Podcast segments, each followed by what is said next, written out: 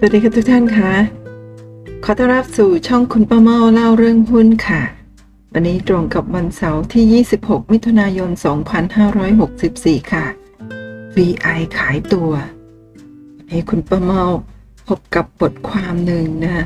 อ่านแล้วประหลาดใจมากๆ ไม่น่าเชื่อว่าจะมีเรื่องแบบนี้เกิดขึ้น ไม่ทราบท่านเคยได้ยินมาหรือไม่คะเดี๋ยวคุณประเมาจะนำบทความนี้มาอ่านให้ทุกท่านฟังกันค่ะ ก่อนอื่นนะขอขอบคุณภาพประกอบนะที่ได้มาจากคาราบาว The Series เรื่องนางงามตู้กระจก อันนี้ต้องนานแล้วน่าจะ 10 ปีมาแล้วนะคะนี่ค่ะเป็นบทความ VI ขายตัวโดย สุนันท์ศรีจันทรานะคะเผยแพร่เมื่อวันที่ 9 พฤษภาคม 2562 เมื่อ 2 ปีที่แล้วนะคะในหนังสือพิมพ์ผู้จัดการออนไลน์ค่ะ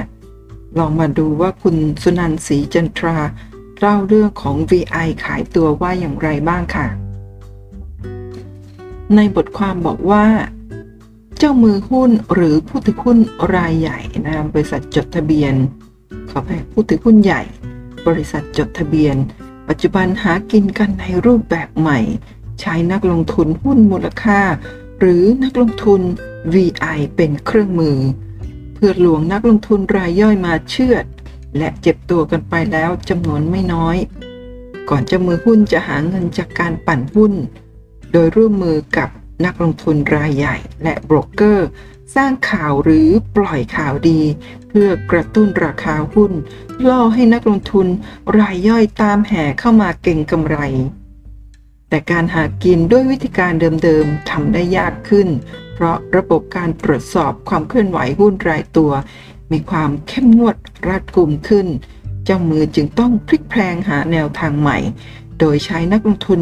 VI มาเป็นตัวโฆษณาชวนเชื่อ นักลงทุน VI ในระดับแนวหน้า มักได้รับความเชื่อถือจากนักลงทุนใหม่ทั่วไป เพราะเชื่อกันว่าเป็นผู้ที่ประสบความสำเร็จในการลงทุน สามารถตักตวงความมั่งคั่งจากตลาดหุ้นได้มากมาย การลงทุนหุ้นแต่ละตัวต้องทำการบ้านมาอย่างดี ศึกษาข้อมูลบริษัทจดทะเบียนอย่างลึกซึ้ง ถ้า VI ซื้อหุ้นตัวไหน แสดงว่าหุ้นตัวนั้นอนาคตดี สร้างผลตอบแทนที่คุ้มแน่ ดรนิเวศเหมวชิระวรากร ชื่อเสียงดังกระชอน เพราะเป็นหนึ่งในผู้บุกเบิกการลงทุนในรูปแบบ VI รุ่นแรก ๆ จนกลายเป็นเศรษฐีหุ้น ตักตัวเงินจากตลาดหุ้นหลายพันล้านบาท ในอดีตนักลงทุน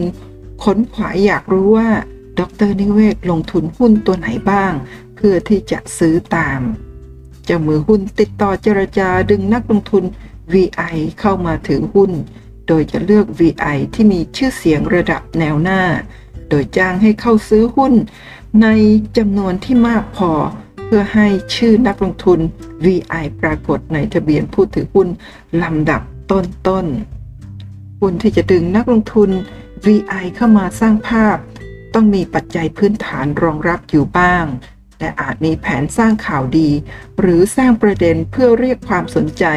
จากนักลงทุนทั่วไป เมื่อชื่อของนักลงทุน VI ปรากฏขึ้น หลังจากปิดสมุดทะเบียน นักลงทุนทั่วไปที่เห็นชื่อนักลงทุน VI ถือหุ้น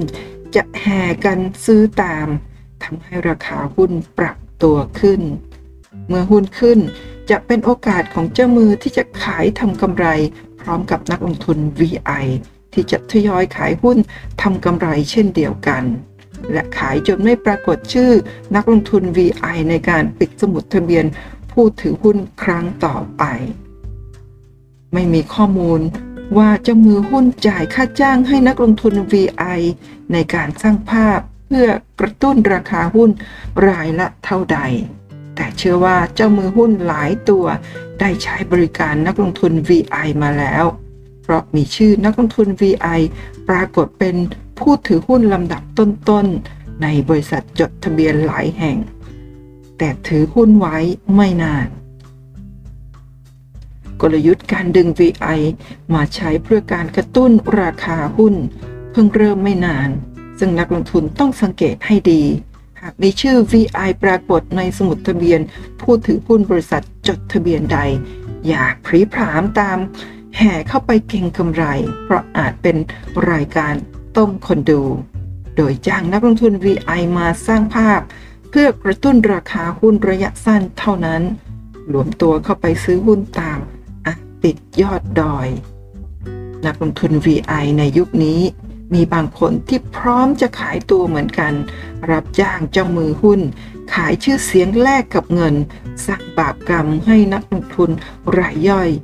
VI ใจดำบางคนพร้อมจะทำเหมือนกันและนั่นก็คือทั้งหมดของบทความ